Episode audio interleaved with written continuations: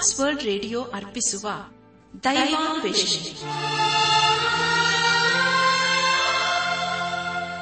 ಪ್ರಿಯ ಬಾನುಲಿ ಮಿತ್ರರೇ ಪ್ರೀತಿ ಸ್ವರೂಪನಾದ ಏಸು ಕ್ರಿಸ್ತನ ಅತಿ ಮಧುರವಾದ ಹೆಸರಿನಲ್ಲಿ ನಿಮ್ಮನ್ನು ವಂದಿಸಿ ಈ ದಿನದ ಪ್ರಸಾರವನ್ನು ಆಲಿಸಲು ಪ್ರೀತಿಪೂರ್ವಕವಾಗಿ ಆಹ್ವಾನಿಸುತ್ತೇವೆ. ದೈವಾನ್ವೇಷಣೆ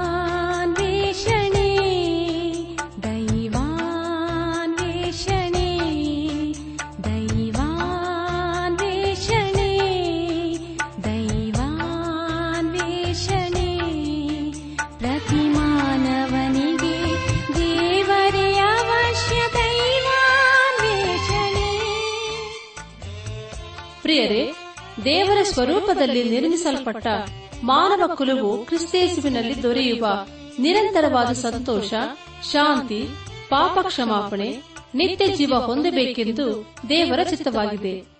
ಈ ಶುಭ ಸಂದೇಶವನ್ನು ನಿಮ್ಮೊಂದಿಗೆ ನಾವು ಹಂಚಿಕೊಳ್ಳಲು ಹರ್ಷಿಸುತ್ತೇವೆ. ನಾವೀಗ ಪ್ರಸಾರ ಮಾಡುವ ಸುಮಧುರ ಗೀತೆ ಹಾಗೂ ದೈವ ಸಂದೇಶವನ್ನು ಆಲಿಸಿ ನೀವು ಹೊಂದಿಕೊಳ್ಳುವ ಆಶೀರ್ವಾದಗಳನ್ನು ನಮ್ಮೊಂದಿಗೆ ಹಂಚಿಕೊಳ್ಳಬೇಕೆಂದು ವಿನಂತಿಸುತ್ತಾ ಈ ಕಾರ್ಯಕ್ರಮಕ್ಕೆ ಮತ್ತೊಮ್ಮೆ ಸ್ವಾಗತ ಕೋರುತ್ತೇವೆ.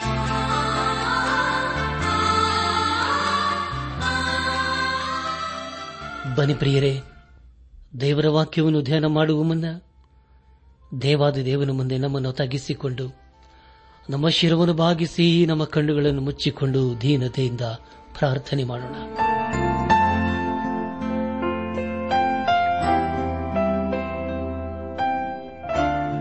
ಜೀವದ ಆಯ್ಕನೇ ಜೀವದ ಅಧಿಪತಿಯೇ, ಜೀವದ ಬುಗ್ಗೆ ಆಗಿರುವ ದೇವರೇ ಮಾನವರಿಗೋಸ್ಕರ ಈ ಲೋಕಕ್ಕೆ ಬಂದಾತನೆ. ಮಾನವರಿಗೆ ಜೀವ ಕೊಟ್ಟಾತನಿ ಸ್ತೋತ್ರಪ್ಪ. ಕರ್ತನೇ ದೇವಾದ ದೇವನೇ, ಈ ಸಮಯದಲ್ಲಿ ಕರ್ತ, ನಿನ್ನ ಪರಿಶುದ್ಧವಾದ ನಾಮವನ್ನು ಕೊಂಡಾಡುತ್ತೇವೆ.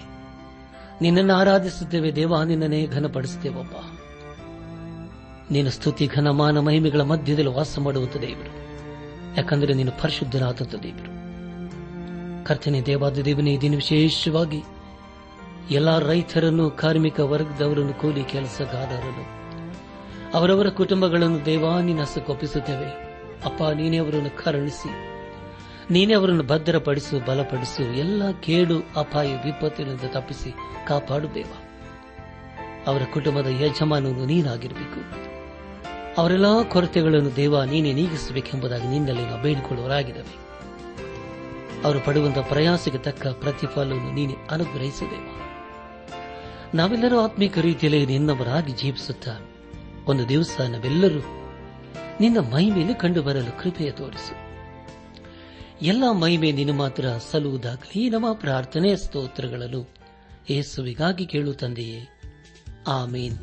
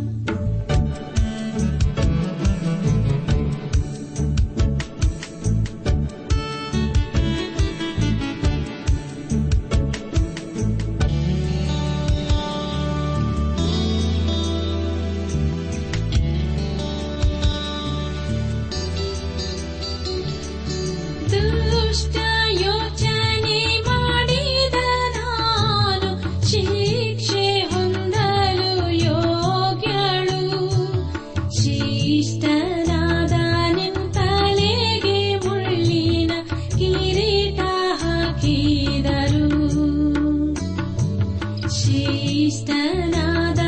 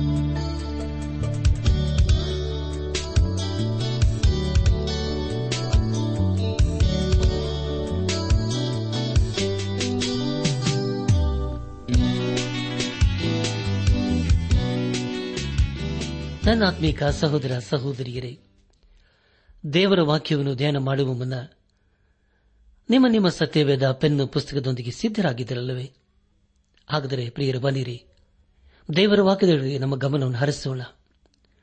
ಈ ದಿವಸದಲ್ಲಿ ದೇವರು ನಮಗೇನು ಬೋಧಿಸುತ್ತಾನೋ ಅದನ್ನು ಧ್ಯಾನಿಸಿ, ಅದಕ್ಕೆ ವಿಧೇಯರಾಗಿ ಜೀವಿಸುತ್ತ ಆತನ ಆಶೀರ್ವಾದಕನ ಪಾತ್ರರಾಗೋಣ. ಈ ದಿವಸಗಳಲ್ಲಿ ನಾವು ಹಳೆ ಒಡಂಬಡಿಕೆಯಲ್ಲಿನ ದಾನಿಯಲಿನ ಪ್ರವಾದನ ಗ್ರಂಥದ ಕುರಿತು ಧ್ಯಾನ ಮಾಡುತ್ತಾ, ಅದರ ಮೂಲಕ ಅನೇಕ ರೀತಿಯಲ್ಲಿ ಆಶೀರ್ವಿಸಲ್ಪಡ್ತಾ ಬಂದಿದ್ದೇವೆ. ಕಳೆದ ಕಾರ್ಯಕ್ರಮದಲ್ಲಿ ನಾವು ದಾನಿಯಲ ಪ್ರವಾದನೆ ಗ್ರಂಥದ ಏಳನೇ ಅಧ್ಯಾಯ ಹತ್ತೊಂಬತ್ತರಿಂದ ಇಪ್ಪತ್ತಾರನೇ ವಚನದವರೆಗೆ ಧ್ಯಾನ ಮಾಡಿಕೊಂಡು, ಅದರ ಮೂಲಕ ನಮ್ಮ ನಿಜ ಜೀವಿತಕ್ಕೆ ಬೇಕಾದ ಅನೇಕ ಆತ್ಮಿಕ ಪಾಠಗಳನ್ನು ಕಲಿತುಕೊಂಡು ಅನೇಕ ರೀತಿಯಲ್ಲಿ ಆಶೀರ್ವಿಸಲ್ಪಟ್ಟಿದ್ದೇವೆ. ಧ್ಯಾನ ಮಾಡಿದ ವಿಷಯಗಳನ್ನು ಈಗ ನೆನಪು ಮಾಡಿಕೊಂಡು ಮುಂದಿನ ವೇದ ಭಾಗಕ್ಕೆ ಸಾಗೋಣ. ಕ್ರಿಸ್ತ ವಿರೋಧಿಯು ಪರಾತ್ಪರನಿಗೆ ವಿರುದ್ಧವಾಗಿ ಕೊಚ್ಚಿಕೊಂಡು ಪರಾತ್ಪರನ ಭಕ್ತರನ್ನು ಸವಿಯಿಸಿ ಕಟ್ಟಳೆಯ ಕಾಲಗಳನ್ನು ಧರ್ಮ ವಿಧಿಗಳನ್ನು ಮಾರ್ಪಡಿಸಲು ಮನಸ್ಸು ಮಾಡುವನೆಂಬುದಾಗಿಯೂ ಆಮೇಲೆ ನ್ಯಾಯಸಭೆಯು ಕೂತು ಅವನ ದೊರೆತನವನ್ನು ಕಿತ್ತು ತೀರಾ ಧ್ವಂಸ ಮಾಡಿ ಕೊನೆಗಾಣಿಸುವುದು ಎಂಬ ವಿಷಯಗಳ ಕುರಿತು ನಾವು ಧ್ಯಾನ ಮಾಡಿಕೊಂಡೆವು. ಧ್ಯಾನ ಮಾಡಿದಂತಹ ಎಲ್ಲ ಹಂತಗಳಲ್ಲಿ ದೇವಾದಿ ದೇವನೇ ನಮ್ಮ ನಡೆಸಿದನು, ದೇವರಿಗೆ ಮಹಿಮೆಯುಂಟಾಗಲಿ ಇಂದು ನಾವು ದಾನಿಯಲ ಪ್ರವಾದನೆ ಗ್ರಂಥದ ಏಳನೇ ಅಧ್ಯಾಯ ಇಪ್ಪತ್ತೇಳರಿಂದ ಎಂಟನೇ ಅಧ್ಯಾಯದ ಎಂಟನೇ ವಚನದವರಿಗೆ ಧ್ಯಾನ ಮಾಡಿಕೊಳ್ಳೋಣ. ಪ್ರಿಯ ದೇವಜನರೇ, ಈ ವಚನಗಳಲ್ಲಿ ಬರೆಯಲ್ಪಟ್ಟಿರುವಂತಹ ಮುಖ್ಯ ವಿಷಯಗಳು ಯೇಸು ಕ್ರಿಸ್ತನ ರಾಜ್ಯ ಪ್ರಭುತ್ವಗಳು ಸಮಸ್ತ ಭೂಮಂಡಲದಲ್ಲಿನ ರಾಜ್ಯಗಳ ಮಹಿಮೆಯು ಪರಾತ್ಪರನ ಭಕ್ತ ಜನರಿಗೆ ಕೊಡೋಣವಾಗುವು ಎಂಬುದಾಗಿಯೂ ಆತನ ರಾಜ್ಯವು ಶಾಶ್ವತ ರಾಜ್ಯ. ಸಕಲ ದೇಶಾಧಿಪತಿಗಳು ಆತನಿಗೆ ಅಧೀನರಾಗಿ ಸೇವೆ ಮಾಡುವರು ಎಂಬುದಾಗಿಯೂ ಎಂಟನೇ ಅಧ್ಯಾಯದ ಮುಖ್ಯ ಪ್ರಸ್ತಾಪ, ಟಗರಿನ ಮತ್ತು ಹೋತದ ವಿಷಯವಾದ ಕನಸುಗಳು ಎಂಬುದಾಗಿ. ಪ್ರಿಯರೇ ಮುಂದೆ ಮುಂದೆ ನಾವು ಧ್ಯಾನ ಮಾಡುವಂತಹ ಎಲ್ಲ ಹಂತಗಳಲ್ಲಿ ದೇವರನ್ನು ಆಶ್ರಯಿಸಿಕೊಂಡು ಮುಂದೆ ಮುಂದೆ ಸಾಗೋಣ. ದಾನಿಯಲ್ಲ ಪ್ರವಾದನೆ ಗ್ರಂಥ ಏಳನೇ ಅಧ್ಯಾಯ. ಇಪ್ಪತ್ತೇಳನೇ ವಚನವನ್ನು ಓದುವಾಗ, ಆಗ ಅವನ ರಾಜ್ಯ ಪ್ರಭುತ್ವಗಳು, ಸಮಸ್ತ ಭೂಮಂಡಲದಲ್ಲಿನ ರಾಜ್ಯಗಳ ಮಹಿಮೆಯು, ಪರಾತ್ಪರನ ಭಕ್ತ ಜನರಿಗೆ ಕೊಡೋಣವಾಗುವು ಆತನ ರಾಜ್ಯವು ಶಾಶ್ವತ ರಾಜ್ಯ. ಸಕಲ ದೇಶಾಧಿಪತಿಗಳು ಆತನಿಗೆ ಅಧೀನರಾಗಿ ಸೇವೆ ಮಾಡುವರೆಂದು ಹೇಳಿದನು ಎಂಬುದಾಗಿ. ಪ್ರಿಯ ದೇವಜನರೇ ನಿಮಗಾಗಿ ಮತ್ತೊಂದು ಸಾರಿ ಓದ್ತೇನೆ ಯಾಕಂದರೆ ಇದು ಬಹು ಪ್ರಾಮುಖ್ಯವಾದಂತಹ ವಚನ. ಏಳನೇ ಅಧ್ಯಾಯ, ಇಪ್ಪತ್ತೇಳನೇ ವಚನ. ಆಗ ಅವನ ರಾಜ್ಯ ಪ್ರಭುತ್ವಗಳು ಸಮಸ್ತ ಭೂಮಂಡಲದಲ್ಲಿನ ರಾಜ್ಯಗಳ ಮಹಿಮೆಯು ಪರಾತ್ಪರನ ಭಕ್ತ ಜನರಿಗೆ ಕೊಡೋಣವಾಗುವು ಆತನ ರಾಜ್ಯವು ಶಾಶ್ವತ ರಾಜ್ಯ. ಸಕಲ ದೇಶಾಧಿಪತಿಗಳು ಆತನಿಗೆ ಅಧೀನರಾಗಿ ಸೇವೆ ಮಾಡುವರೆಂದು ಹೇಳಿದನು ಎಂಬುದಾಗಿ. ಕರ್ತನಲ್ಲಿ ಪ್ರಿಯರಾದವರೇ, ದಯಮಾಡಿ ಗಮನಿಸಿ, ಈ ವಿಷಯವು ನಿತ್ಯ ಕಾಲಕ್ಕೂ ಇರುವಂತಹ ರಾಜ್ಯದ ಕುರಿತು ತಿಳಿಸಿಕೊಡುತ್ತದೆ. ಕ್ರಿಸ್ತ ವಿರೋಧಿಯು ಈ ಲೋಕದಲ್ಲಿನ ಎಲ್ಲವನ್ನೂ ಹಾಳು ಮಾಡುತ್ತಾನೆ ಹಾಗೂ ಮೂರುವರೆ ವರ್ಷಗಳ ಕಾಲ ತನ್ನ ರಾಜ್ಯವನ್ನು ಆಳುತ್ತಾನೆ. ಅವನು ಯರುಸೆಲೆಮಿನ ದೇವಾಲಯದಲ್ಲಿ ಕುಳಿತುಕೊಳ್ಳುತ್ತಾನೆ. ನಂತರ ಯೇಸುಕ್ರಿಸ್ತನು ಪರಲೋಕದಿಂದ ಮೇಘದಲ್ಲಿ ಮಹಿಮೆಯೊಡನೆ ಬರುತ್ತಾನೆಂಬುದಾಗಿ ದೇವರ ವಾಕ್ಯ ತಿಳಿಸಿಕೊಡುತ್ತದೆ. ನಂತರ ಸೈತಾನನು ಬೆಂಕಿಯ ಕರೆಗೆ ದಬ್ಬಲ್ಪಡುತ್ತಾನೆ. ಪ್ರಿಯ ದೇವಜನರೇ, ಯೇಸು ಕ್ರಿಸ್ತನ ಕಡೆಗೆ ಎಲ್ಲಾ ದಿಕ್ಕಿನಿಂದ ಅನೇಕರು ಬರುತ್ತಾರೆ. ಅವರು ಬಂದು ಅಬ್ರಹಾಮ, ಇಸಾಕ ಹಾಗೂ ಯಾಕೊಬ್ಬರೊಂದಿಗೆ ಕುಳಿತುಕೊಳ್ಳುತ್ತಾರೆ. ನಮ್ಮ ಧ್ಯಾನವನ್ನು ಮುಂದುವರೆಸಿ, ದಾನಿಯಲ ಪ್ರವಾದನೆ ಗ್ರಂಥ ಏಳನೇ ಅಧ್ಯಾಯ ಇಪ್ಪತ್ತೆಂಟನೇ ವಚನವನ್ನು ಓದುವಾಗ, ಈ ಕನಸಿನ ಪ್ರಸ್ತಾಪವು ಇಲ್ಲಿಗೆ ಮುಗಿಯಿತು. ದಾನಿಯಲನಾದ ನಾನು ನನ್ನ ಯೋಚನೆಗಳಿಂದ ಭೂ ಕಳವಳಗೊಂಡು, ಮೊಗಗೆಟ್ಟೆನು, ಆದರೂ ನಡೆದ ಸಂಗತಿಯನ್ನು ಮನಸ್ಸಿನಲ್ಲಿ ಇಟ್ಟುಕೊಂಡೆನು ಎಂಬುದಾಗಿ. ಪ್ರಿಯ ದೇವಜನರೇ ನಿಮಗಾಗಿ ಮತ್ತೊಂದು ಸಾರಿ ಓದ್ತೇನೆ. ದಾನಿಯಲ ಪ್ರವಾದನ ಗ್ರಂಥದ ಏಳನೇ ಅಧ್ಯಾಯ ಇಪ್ಪತ್ತೆಂಟನೇ ವಚನ. ಈ ಕನಸಿನ ಪ್ರಸ್ತಾಪವು ಇಲ್ಲಿಗೆ ಮುಗಿಯಿತು. ದಾನಿಯಲನಾದ ನಾನು ನನ್ನ ಯೋಚನೆಗಳಿಂದ ಬಹು ಕಳವಳಗೊಂಡು ಮೊಗಗೆಟ್ಟೆನು. ಆದರೂ ನಡೆದ ಸಂಗತಿಯನ್ನು ಮನಸ್ಸಿನಲ್ಲಿ ಇಟ್ಟುಕೊಂಡೆನು ಎಂಬುದಾಗಿ. ಕರ್ತನಲ್ಲಿ ಪ್ರಿಯರಾದವರೇ, ದಾನಿಯಲನು ತಮ್ಮ ಸಮಕಾಲೀನವರಿಗೆ ತಾನು ಕಂಡ ದರ್ಶನದ ಕುರಿತು ಬಯಲು ಮಾಡಲಿಲ್ಲ. ಯಾಕೆಂದರೆ ಅದು ಅಂತ್ಯಕಾಲಕ್ಕೆ ಸಂಬಂಧಪಟ್ಟಂತ ಸಂಗತಿಯಾಗಿದ್ದವು. ದಾನಿಯಲನ್ನು ಕಂಡ ದರ್ಶನವು ಅವನನ್ನು ಗಲಿಬಿಲಿಗೆ ನಡೆಸಿತು. ಅವನು ಕಂಡದ್ದು ಹೊಸದಾಗಿತ್ತು. ಪ್ರವಾದನೆಗಳ ವಿಷಯಗಳು ಕೇವಲ ಅದನ್ನು ತಿಳಿದುಕೊಳ್ಳಬೇಕು ಎಂದು ಅಲ್ಲ, ಆದರೆ ಅದನ್ನು ಕೇಳಿಸಿಕೊಂಡು, ನಮ್ಮ ಜೀವಿತವನ್ನು ಪರೀಕ್ಷಿಸಿಕೊಂಡು ಬದಲಾಯಿಸಿಕೊಳ್ಳಬೇಕೆಂಬುದೇ ಇದರ ಅರ್ಥವಾಗಿದೆ. ಅದಕ್ಕೋಸ್ಕರವೇ ಇದು ನಮಗೋಸ್ಕರ ಬರೆಯಲಾಗಿದೆ. ಆದುದರಿಂದ ಪ್ರಿಯರೇ, ಈ ಪ್ರವಾದನ ವಾಕ್ಯಗಳನ್ನು ಬಾಯ ಭಕ್ತಿ ಹಾಗೂ ಪ್ರಾರ್ಥನಾ ಪೂರ್ವಕವಾಗಿ ಧ್ಯಾನ ಮಾಡಿಕೊಳ್ಳೋಣ.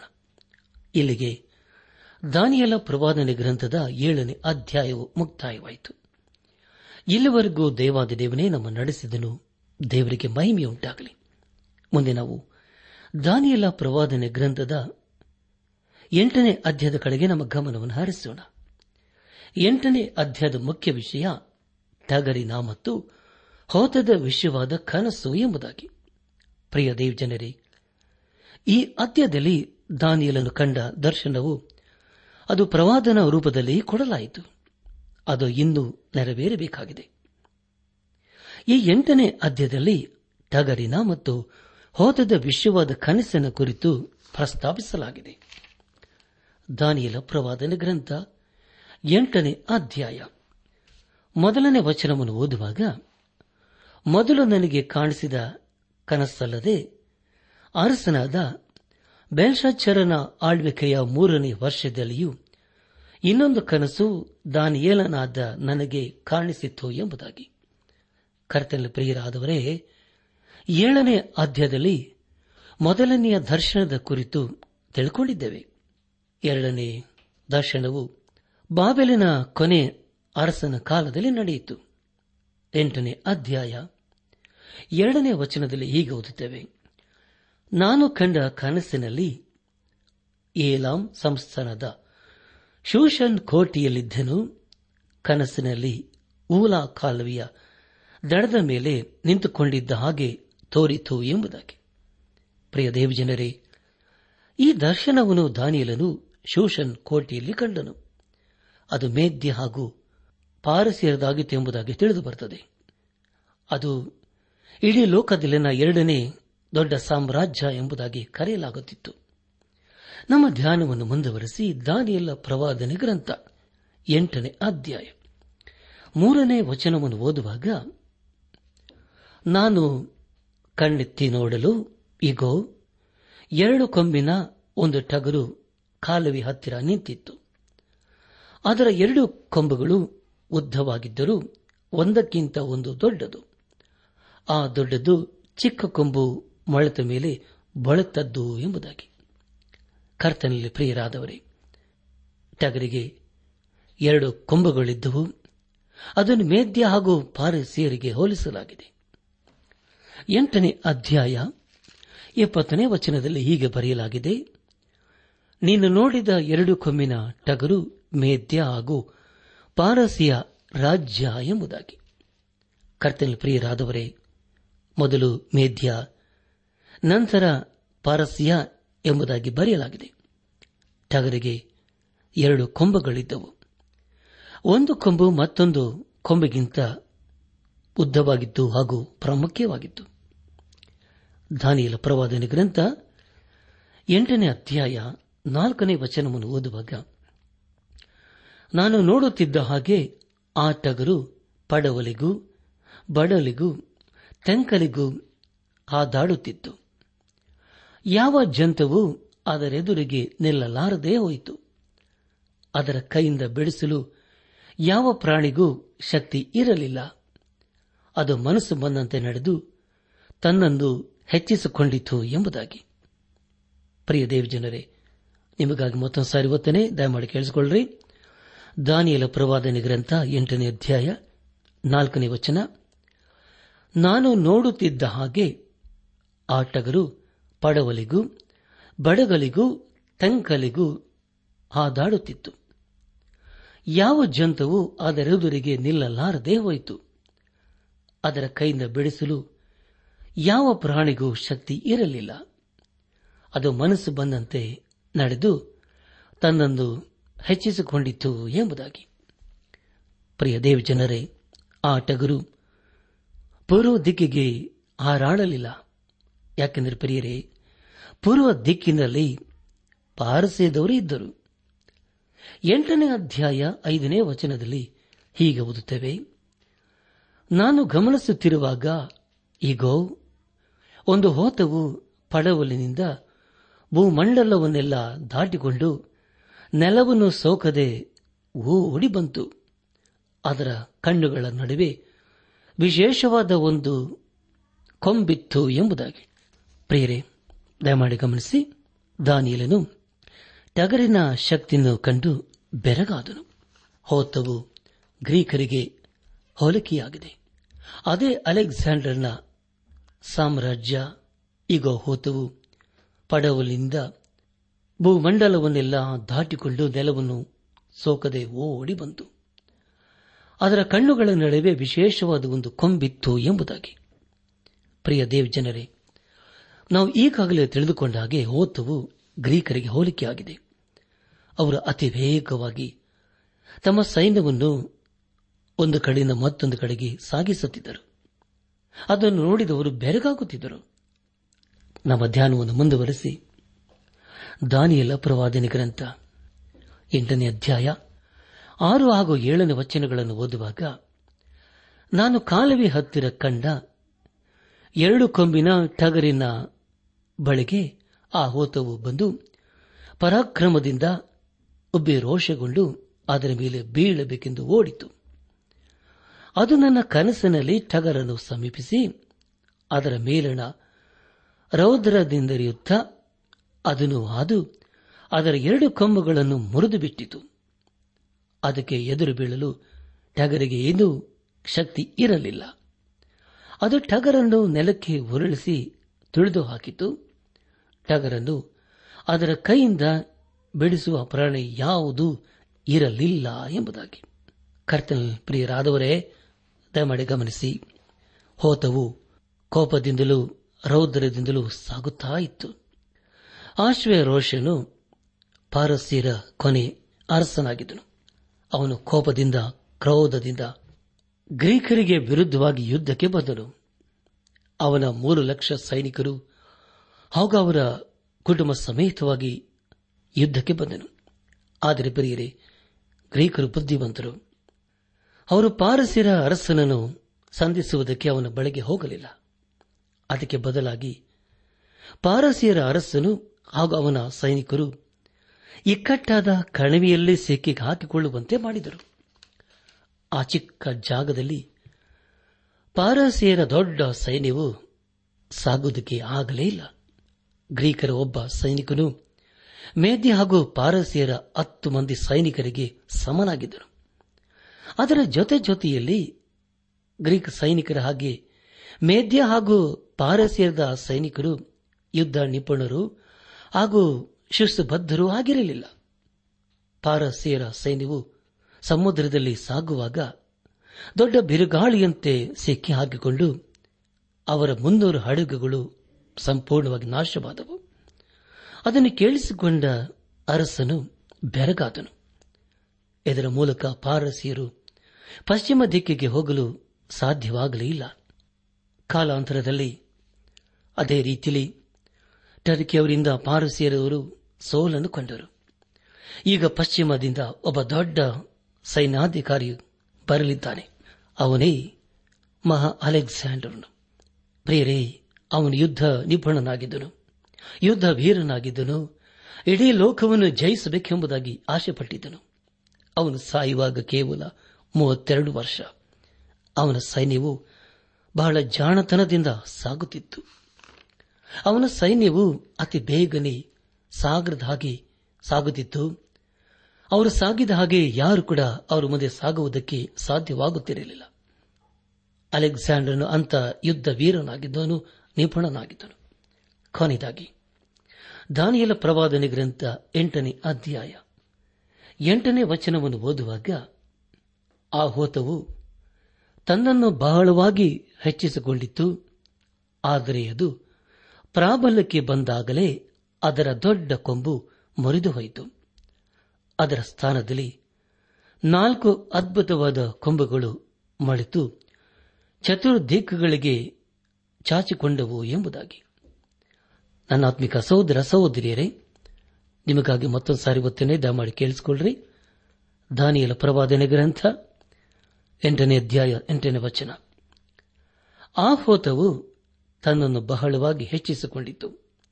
ಆದರೆ ಅದು ಪ್ರಾಬಲ್ಯಕ್ಕೆ ಬಂದಾಗಲೇ ಅದರ ದೊಡ್ಡ ಕೊಂಬು ಮುರಿದು ಹೋಯಿತು. ಅದರ ಸ್ಥಾನದಲ್ಲಿ ನಾಲ್ಕು ಅದ್ಭುತವಾದ ಕೊಂಬುಗಳು ಮಳಿತು ಚತುರ್ದಿಕ್ಕುಗಳಿಗೆ ಚಾಚಿಕೊಂಡವು ಎಂಬುದಾಗಿ. ನನ್ನ ಆತ್ಮಿಕ ಸಹೋದರ ಸಹೋದರಿಯರೇ, ಆದರೆ ಅದು ಪ್ರಾಬಲ್ಯಕ್ಕೆ ಬಂದಾಗಲೇ ಅದರ ದೊಡ್ಡ ಕೊಂಬು ಮುರಿದು ಹೋಯಿತು. ಪ್ರಿಯರೇ, ಅದರ ಕೊಂಬು ಮುರಿದು ಹೋಗುವುದಕ್ಕೆ ಕಾರಣವೇನು? ಅದರ ಕೊಂಬನ್ನು ಮುರಿಯುವುದಕ್ಕೆ ಮಾನವ ಶಕ್ತಿಯಿಂದ ಸಾಧ್ಯವಾಗುತ್ತಿರಲಿಲ್ಲ.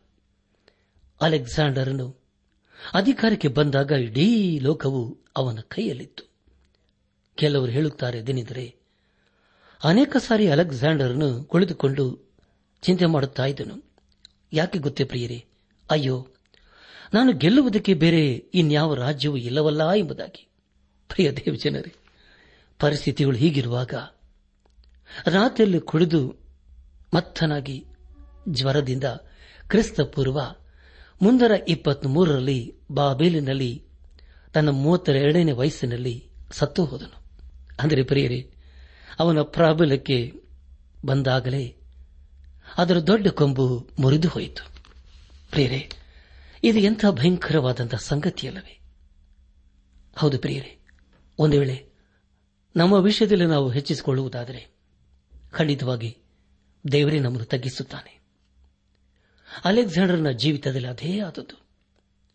ಅಲೆಕ್ಸಾಂಡರ್ನು ತನ್ನನ್ನು ತಾನು ಹೆಚ್ಚಿಸಿಕೊಳ್ಳಲು ಪ್ರಯಾಸಪಟ್ಟನು, ಪ್ರಯತ್ನಪಟ್ಟನು, ಹೆಚ್ಚಳಪಟ್ಟನು, ಆದರೆ ಯಾವುದೋ ಒಂದು ಕಾರಣದಿಂದ ಈ ಲೋಕದಿಂದ ಮರೆಯಾದನು. ಅವನ ಕೊಂಬು ಮುರಿಯಲ್ಪಟ್ಟಿತು. ಪ್ರಿಯರೇ, ಬಾಬೇಲಿನವರು, ಮೇದ್ಯ ಪಾರಸಿಯರು. ಹಾಗೂ ಗ್ರೀಕ್ ಮೆಕೆಧೋನಿದವರು ಮದ್ಯಪಾನದಿಂದ ಹಾಳಾದರು. ಅಲೆಕ್ಸಾಂಡರ್ನ ಹಾಳಾಗುವುದಕ್ಕೆ ಕಾರಣ ಮದ್ಯಪಾನವೇ ಆಗಿತ್ತು. ಅವನು ಲೋಕವನ್ನೆಲ್ಲ ಗೆದ್ದುಕೊಂಡನು. ಆದರೆ ತನ್ನನ್ನು ತಾನು ನಿಯಂತ್ರಣಕ್ಕೆ ತರುವುದಕ್ಕೆ ಆಗಲೇ ಇಲ್ಲ. ಪ್ರೇರೆ ಇದು ಎಂಥ ದುಃಖಕರವಾದಂತಹ ಸಂಗತಿಯಲ್ಲವೇ? ಎಂಟನೇ ವಚನದಲ್ಲಿ ಹೀಗೆ ಓದಿಕೊಂಡಿದ್ದೇವೆ, ಅದೇನೆಂದರೆ ಆ ಹೋತವು ತನ್ನನ್ನು ಬಹಳವಾಗಿ ಹೆಚ್ಚಿಸಿಕೊಂಡಿತ್ತು. ಆದರೆ ಅದು ಪ್ರಾಬಲ್ಯಕ್ಕೆ ಬಂದಾಗಲೇ ಅದರ ದೊಡ್ಡ ಕೊಂಬು ಮುರಿದು ಹೋಯಿತು. ಅದರ ಸ್ಥಾನದಲ್ಲಿ ನಾಲ್ಕು ಅದ್ಭುತವಾದ ಕೊಂಬುಗಳು ಮಳೆತು ಚತುರ್ದಿಕ್ಕಗಳಿಗೆ ಚಾಚಿಕೊಂಡವು ಎಂಬುದಾಗಿ. ಪ್ರಿಯ ದೇವಜನರೇ, ನಾಲ್ಕು ಅದ್ಭುತವಾದ ಕೊಂಬುಗಳು ಮಳೆತು ಚತುರ್ದಿಕ್ಕಗಳಿಗೆ ಚಾಚಿಕೊಂಡವು. ಅಂದರೆ ಪ್ರಿಯರೇ, ಅಲೆಕ್ಸಾಂಡರ್ನ ಸೈನ್ಯಾಧಿಕಾರಿಗಳು ಅವನ ರಾಜ್ಯವನ್ನು ಹಂಚಿಕೊಂಡರು. ಅವನ ರಾಜ್ಯವು ನಾಲ್ಕು ಜನ ಸೈನಾಧಿಕಾರಿಗಳಲ್ಲಿ ಹಂಚಿ ಹೋಯಿತು. ಪ್ರಿಯರೇ, ಎಂಥ ದುಃಖಕರವಾದಂಥ ಸಂಗತಿಯಲ್ಲವೇ. ಇಡೀ ಲೋಕವನ್ನು ನಾನೇ ಆಳಬೇಕೆಂಬುದಾಗಿ ಅಲೆಕ್ಸಾಂಡ್ ಅಂದುಕೊಂಡನು. ಆದರೆ ಪ್ರಿಯರೇ, ಅವನ ರಾಜ್ಯವು, ಅವನ ಉದ್ದೇಶವು ಎಲ್ಲವೂ ಹಾಳಾಗಿ ಹೋಯಿತು.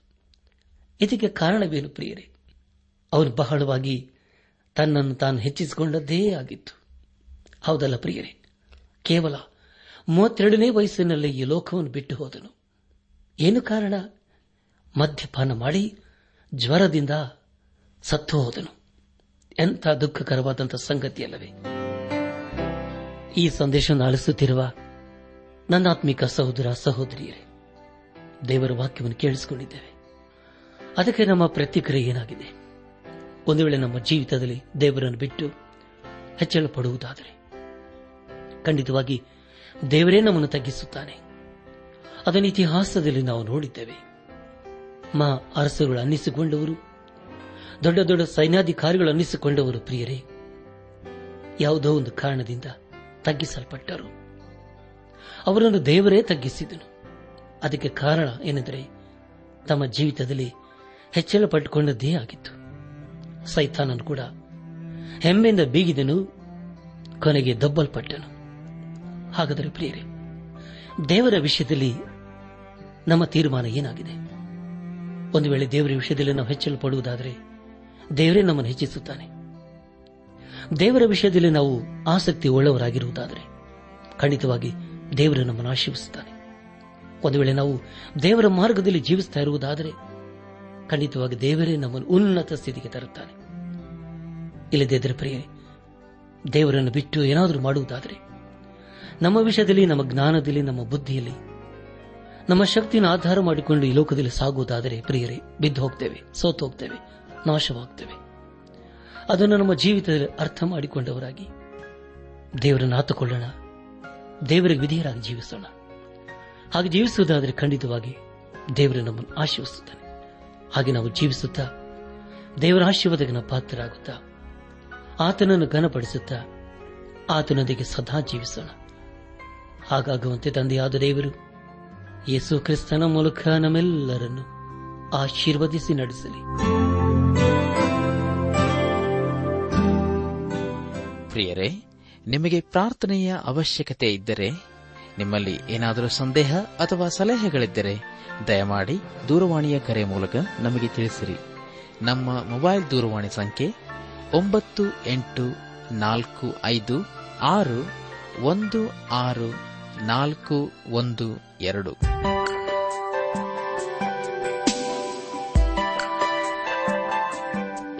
ನನ್ನ ಆತ್ಮಿಕ ಸಹೋದರ ಸಹೋದರಿಯರೇ, ಇಂದು ದೇವರು ನಮಗೆ ಕೊಡುವ ವಾಗ್ದಾನ, ನೀವು ಎಲ್ಲಾ ಜನಗಳಿಗಿಂತಲೂ ಹೆಚ್ಚಾಗಿ ದೇವರ ಅನುಗ್ರಹವನ್ನು ಹೊಂದಿದವರಾಗುವಿರಿ. ಧರ್ಮೋಪದೇಶ ಕಾಂಡ ಏಳನೇ ಅಧ್ಯಾಯ ಹದಿನಾಲ್ಕನೇ ವಚನ.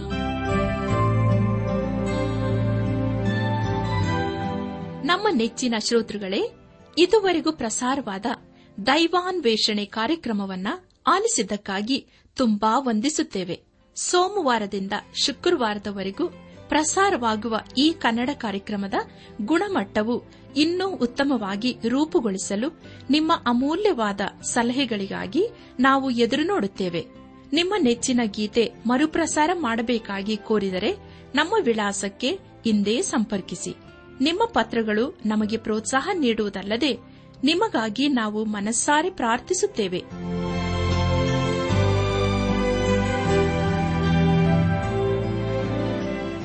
ನಮ್ಮ ವಿಳಾಸ ದೈವಾನ್ ವೇಷಣೆ ಟ್ರಾನ್ಸ್ ವರ್ಲ್ಡ್ ರೇಡಿಯೋ ಇಂಡಿಯಾ, ಟಪಾಲು ಸಂಖ್ಯೆ ನಾಲ್ಕು ಮೂರು ಎರಡು ಸೊನ್ನೆ, ಬೆಂಗಳೂರು ಐದು ಆರು ಸೊನ್ನೆ ಸೊನ್ನೆ ನಾಲ್ಕು ಮೂರು. ನಮ್ಮ ಇಮೇಲ್ ವಿಳಾಸ K A N T T B at radio eight eight two dot com ನಮಸ್ಕಾರ ಪ್ರಿಯರೇ.